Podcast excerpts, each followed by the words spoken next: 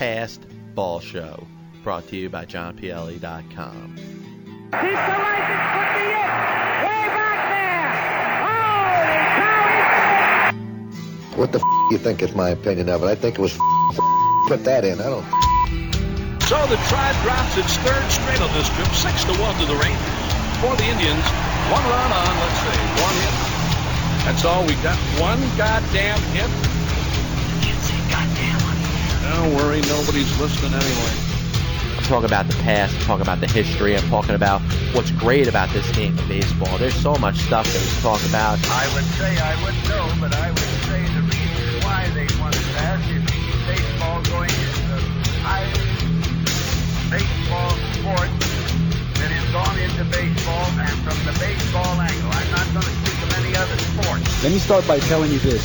I have never used steroids, period. Jerry, just remember, it's not a lie if you believe it. Joe Carter with a three-run homer. The winners and still world champions, the Toronto Blue Jays. And this team sucks. Well, he is. Well, he's out. Yes, Fred is out. Look, at- look at this.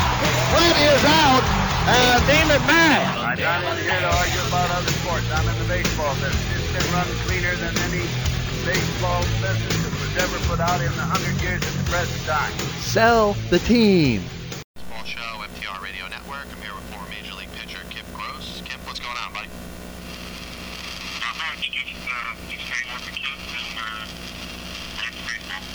Nah, that's awesome, man. Now, now listen, now that, now that you're not, uh, you know,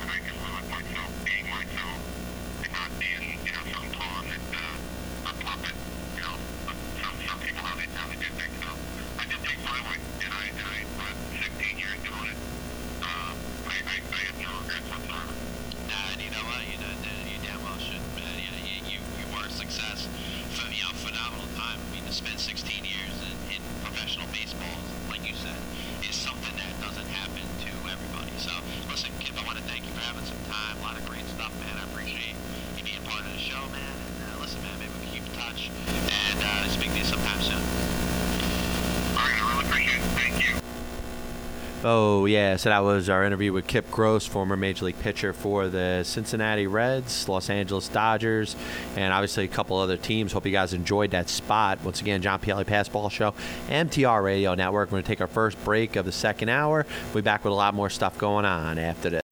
What's up, everybody? This is James Flippin. And Joey Baboots. We host the morning show together, and every morning we start up our cars and make the drive up to the studio. And you know, we always see one or two accidents along the way. We wanted to make sure our listeners know where to go for the best in car care in South Jersey. That's right, James. Red Rose Body Shop. That's Red Rose Body Shop. Specializes in collision and framework. They're the best in South Jersey for paint and bodywork, unibody framework, free towing, and free estimates. So call today, 609 927 9454, and check out their website, www.redroseautobody.com. Follow them on Facebook and Twitter. Red Rose Body Shop, 2033 Ocean Heights Avenue, Egg Harbor Township, New Jersey, 609 927 9454. Red Rose Body Shop is South Jersey's collision specialist. 609 927 9454 or redrosebodyshop.com. Been in an accident? Take your car to the professionals at Red Rose Body Shop.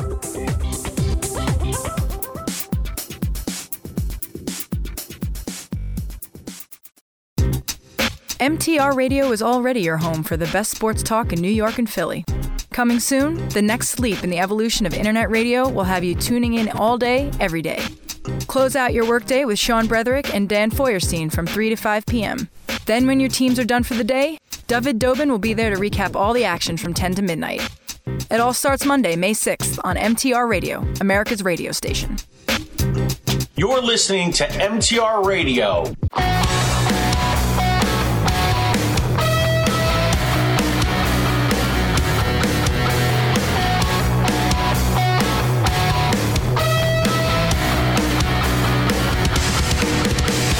Tuning into John Pielli's Basketball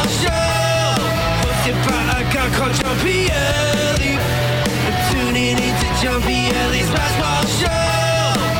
Johnpielli.com.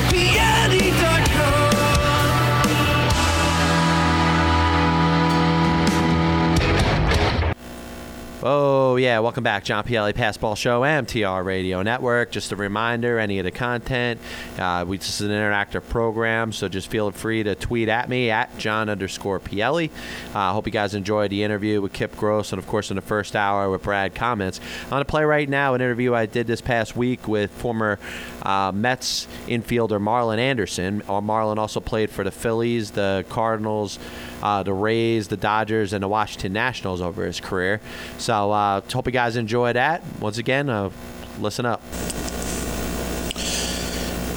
Hey, good afternoon. It's John Pielli. I'm here with former Major League infielder, outfielder Marlon Anderson. What's going on, Marlon?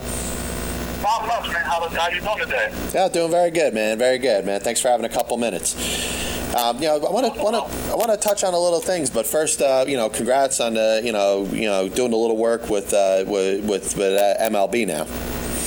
Yeah, doing, doing a little work with MLB.com, uh, doing some analysts, front of the camera, kind of learning that side of the business. It's a little bit different for me, but also fun because I get to learn a lot of new things.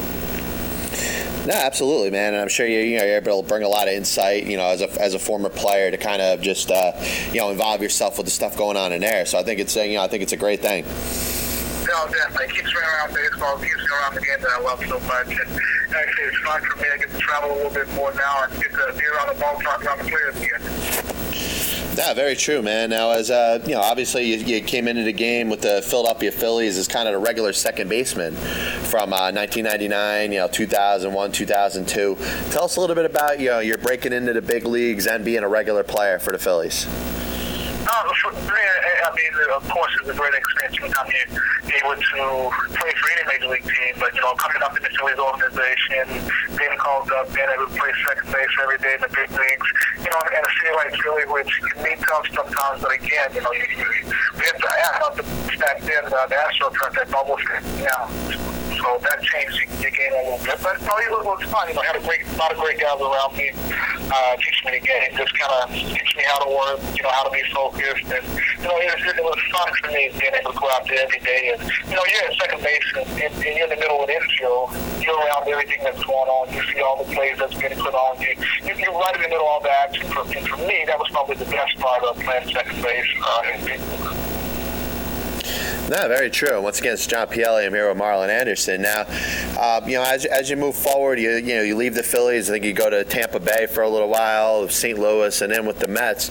Tell us a little bit about the transition you made from being an everyday second baseman to a uh, you know a utility type player. Uh, well, when I, when I went to, that started, I think, when I went to St. Louis. And, you know, uh, Tony Russo, which is, me, I think one of the best managers ever in baseball. You know, he, he's a guy that put that on my resume for me. You know, with Tony, you know, somebody gets hurt in left field, you know, he threw me out of left field. I played left field for two weeks. You know, he got hurt at second base, and he threw at second base. I played second for two weeks. So he's the kind of guy that, you know, he puts you in situations to but also took chances in playing positions that you've never played before. And I mean, he was probably the reason that I extended as long as it did because he, showed me and showed other people that I was versatile enough to be able to play other different positions and also pinch hitting a. No, very true, man. And obviously, you know, you you you, have, you definitely thrived in a role. You know, you went from being a regular player, kind of moving, you know, to, to, to different positions, and you seem to be able to uh, maintain yourself no matter where you were playing on the field. Well, my biggest growth for me was coming to reality that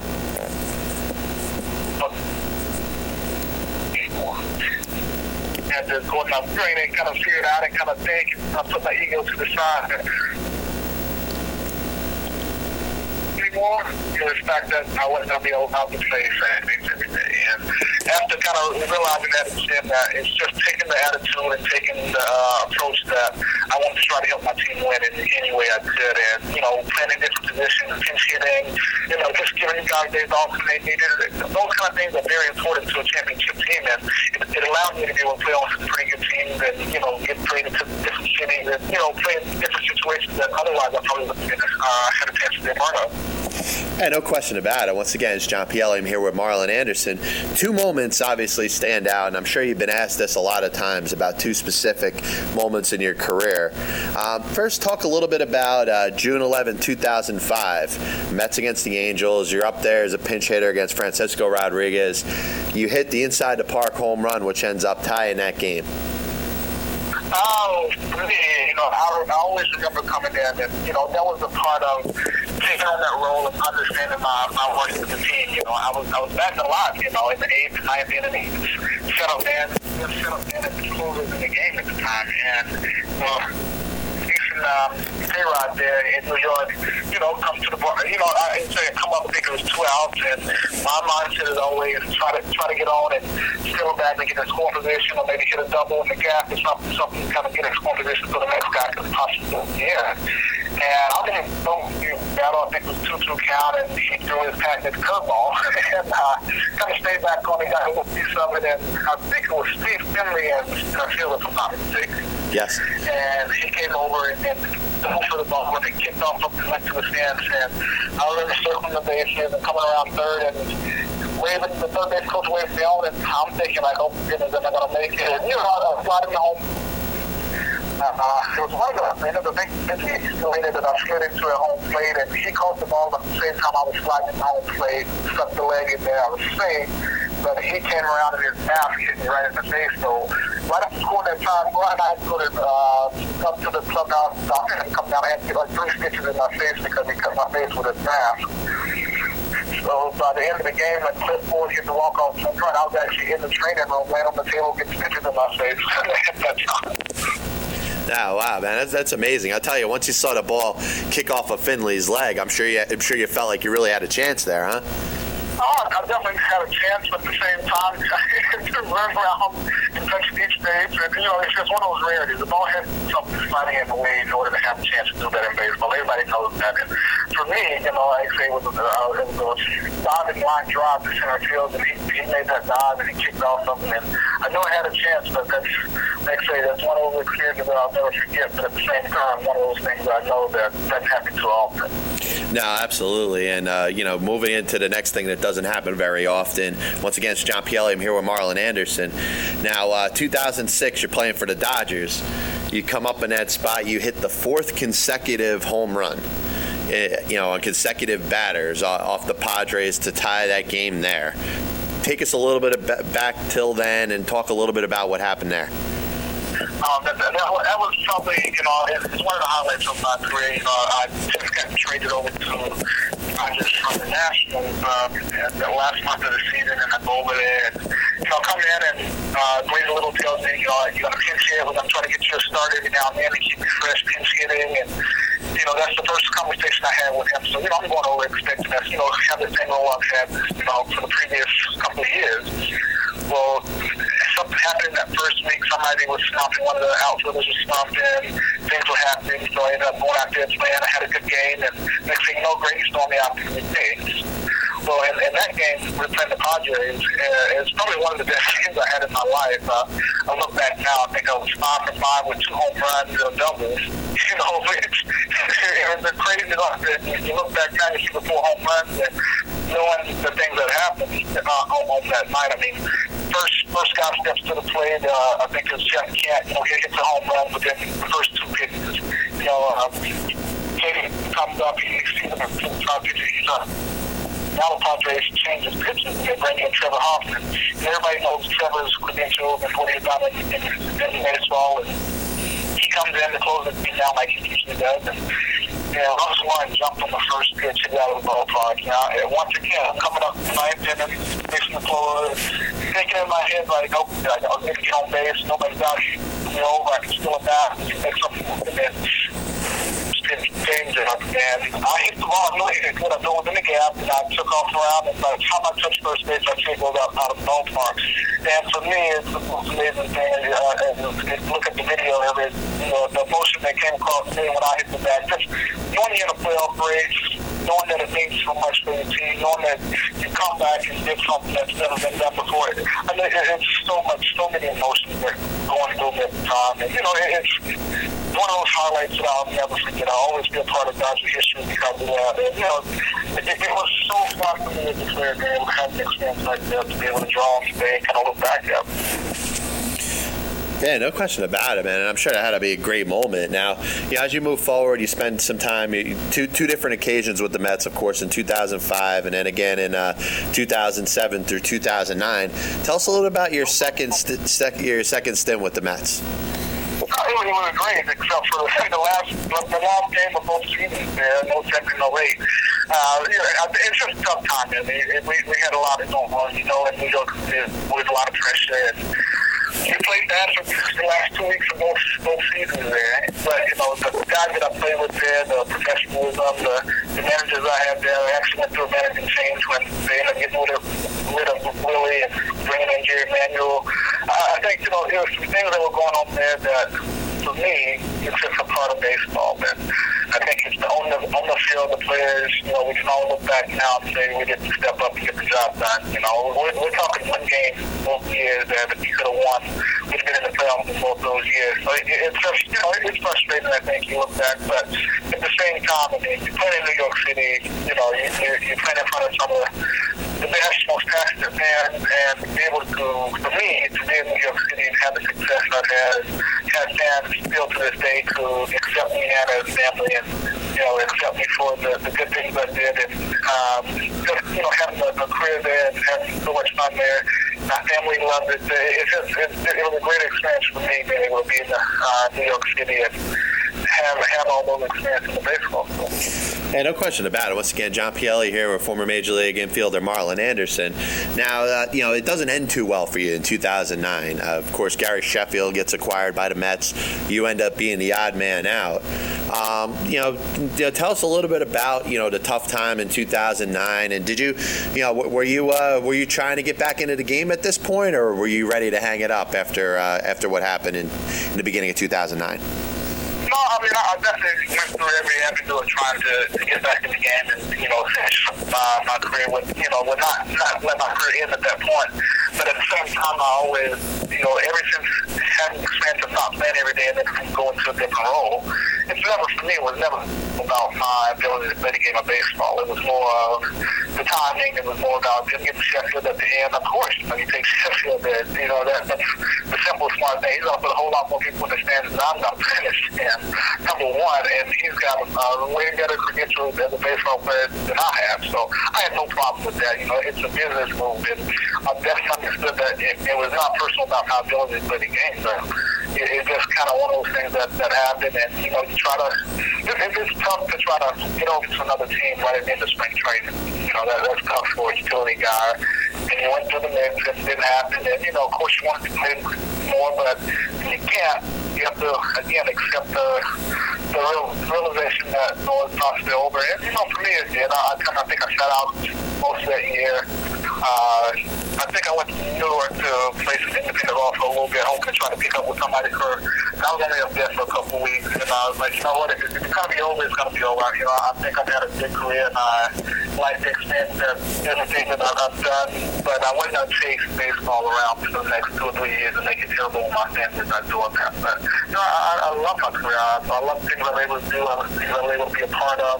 Yeah, I, I think I had a respectable career for a guy out of a small town out of Alabama that nobody uh, knew from anywhere before came up. So it is, for me, a great experience, and I, and I love every bit of it. Yeah, no question about it. And I tell you, man, you, you know, you know, it's good to see you doing well, and definitely great catching up with you, Marlon. Listen, hopefully we could stay in touch, and I can get you on the show sometime in the near future, man. Uh, no problem. Sounds good, man. Thanks, thanks for having me. Hey, thanks a lot, man. Definitely great catching up with Marlon Anderson. Marlon, I had a chance to actually meet in my first spring training, being down there before the 2008 season. So, yeah, he was there. I got to speak with him a little bit, and uh, glad I was able to get him on the show today. Uh, Marlon, of course, does work now for MLB.com as an analyst, and you know, I'm hoping to get him on maybe sometime in the near future to kind of discuss a little uh, of conventional baseball. But uh, we're going to take another break. We'll be back with a lot more stuff going on. Passball Show, MTR Radio Network. Back after. Saber Metrics. Created by computer geeks that think they're better than you. Saber Metrics. All these numbers make them seem smart and you stupid. Saber Metrics. I know more than you. Saber Metrics. Seldomly makes baseball points that cannot be proven using conventional stats.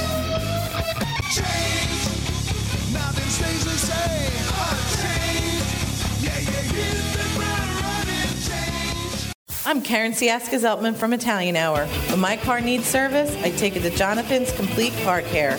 Jonathan's Complete Car Care is the best for auto repairs, tires, diagnostics, and tune-ups. You can depend on Jonathan's for the best service at prices you can afford.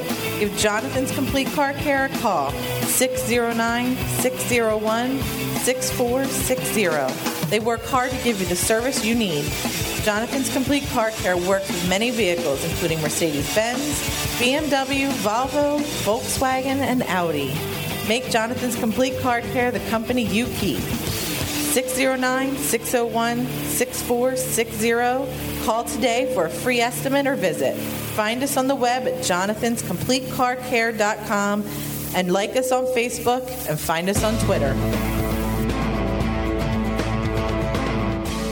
Listening to MTR Radio, powered by MTRmedia.com.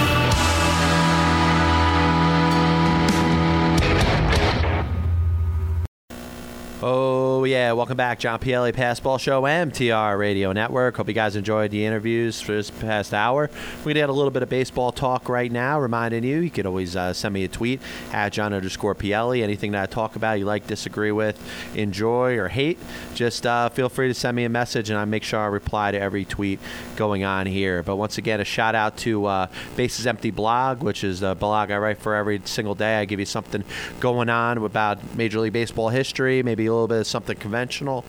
Um, we had another anniversary of one of the larger comebacks in MLB history, and that was, of course, uh, the record is 12 runs, but that was most recently duplicated by the Cleveland Indians against the Seattle Mariners. They uh, this was 2001, I believe, it was August 5th. They trailed 12 nothing and 14 to two before coming back to win uh, 15 to 14.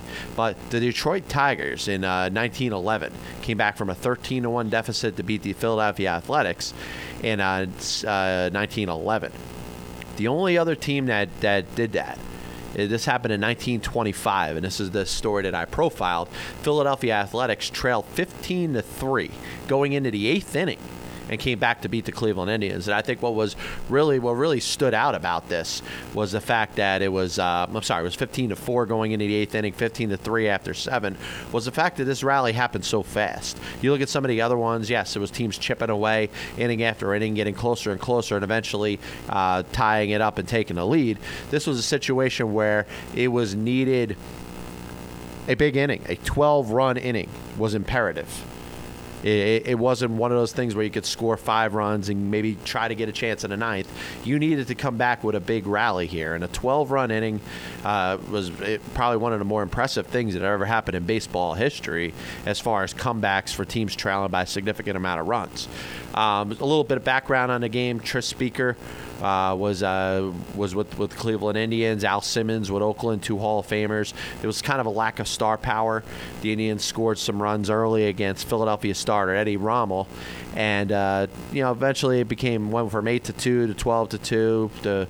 of course, 15 to three at one point, which was the biggest lead that uh, the, the Cleveland Indians had. The Athletics end up coming back, I don't have play by play, unfortunately. And if you look really for games past about 1940 something, the play by play isn't available for the most part with game, uh, whether it's retro, retrosheet.org, baseballreference.com, the whole thing. So, uh, you know, fortunate thing, I don't have play by play. I can't recap it 100%. But one thing it does kind of relate to that I uh, I kind of feel a little bit is is the Mets comeback that they had in that game in 2000, July 1st, 2000, Shea Stadium. You hear the game played all the time on uh, you know as far as uh, Mets Mets classics on the SNY network, the whole thing. And uh, of course, the Mets trailed that game eight to one going into the ninth inning. They have the ten run inning. They end up winning that game, capped off by the Mike Piazza three run homer. Uh, listen, I'm, I'm trusting that something like that kind of had to happen in that Philadelphia Cleveland game. An amazing 12 run inning when you were trailing 15 to 4 going into the bottom of the eighth is something that I find absolutely amazing. And, uh, you know, as a baseball fan, you really enjoy to come back before, uh, you know, get a chance to, to recap it. But, uh, you know, kind of kind of moving forward, I do want to break a little bit of stuff going on with the New York Mets. Um, we heard this past week they agreed to terms with their first round pick, Dominic Smith, the first the 18 year old. Uh, he's going to uh, obviously go down probably on a rookie ball. We'll probably see him down in Brooklyn um, if he's not playing for Kingsport this year. Uh, the Mets obviously continue to struggle.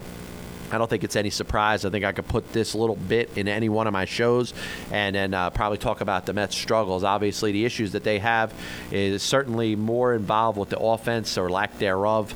They continue to struggle.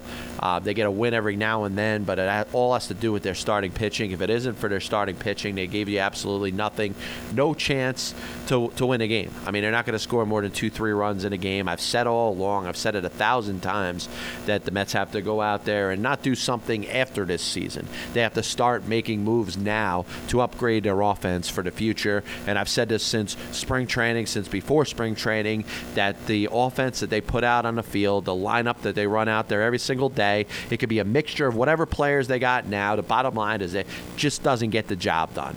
And it's a shame that things like this have to continue to go on, that the Mets could continue to go out there and waste consistent, st- good starting pitching performances, particularly Dillon Gee's last week against the Atlanta Braves. The guy throws a shutout through eight innings, ends up losing the game on a walk-off home run because the team only scores one freaking run. I mean, it, it, all I know fans out there want to blame the manager. Uh, you know, listen, I, I, I've been probably more apologetic towards managers. Um, I, I honestly don't care either way. You want to keep Terry Collins, you want to get rid of Terry Collins. Doesn't matter to me. It's not going to change the complexion of this team. The people that I want to see held accountable are the damn offensive players that continue to not produce on this team and have proven themselves not to be major leaguers. You got David Wright, you got Daniel Murphy, you got sprinkle in a little bit every now and then from a Marlon Byrd or a Lucas Duda. But after other than that, you got nothing.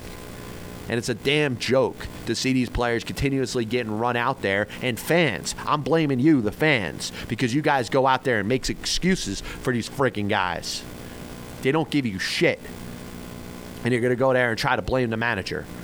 Well, you know, the manager can only run the crap that he has out there and put together a lineup based on whatever. He's tried every possible lineup to this point. These guys are not getting the job done.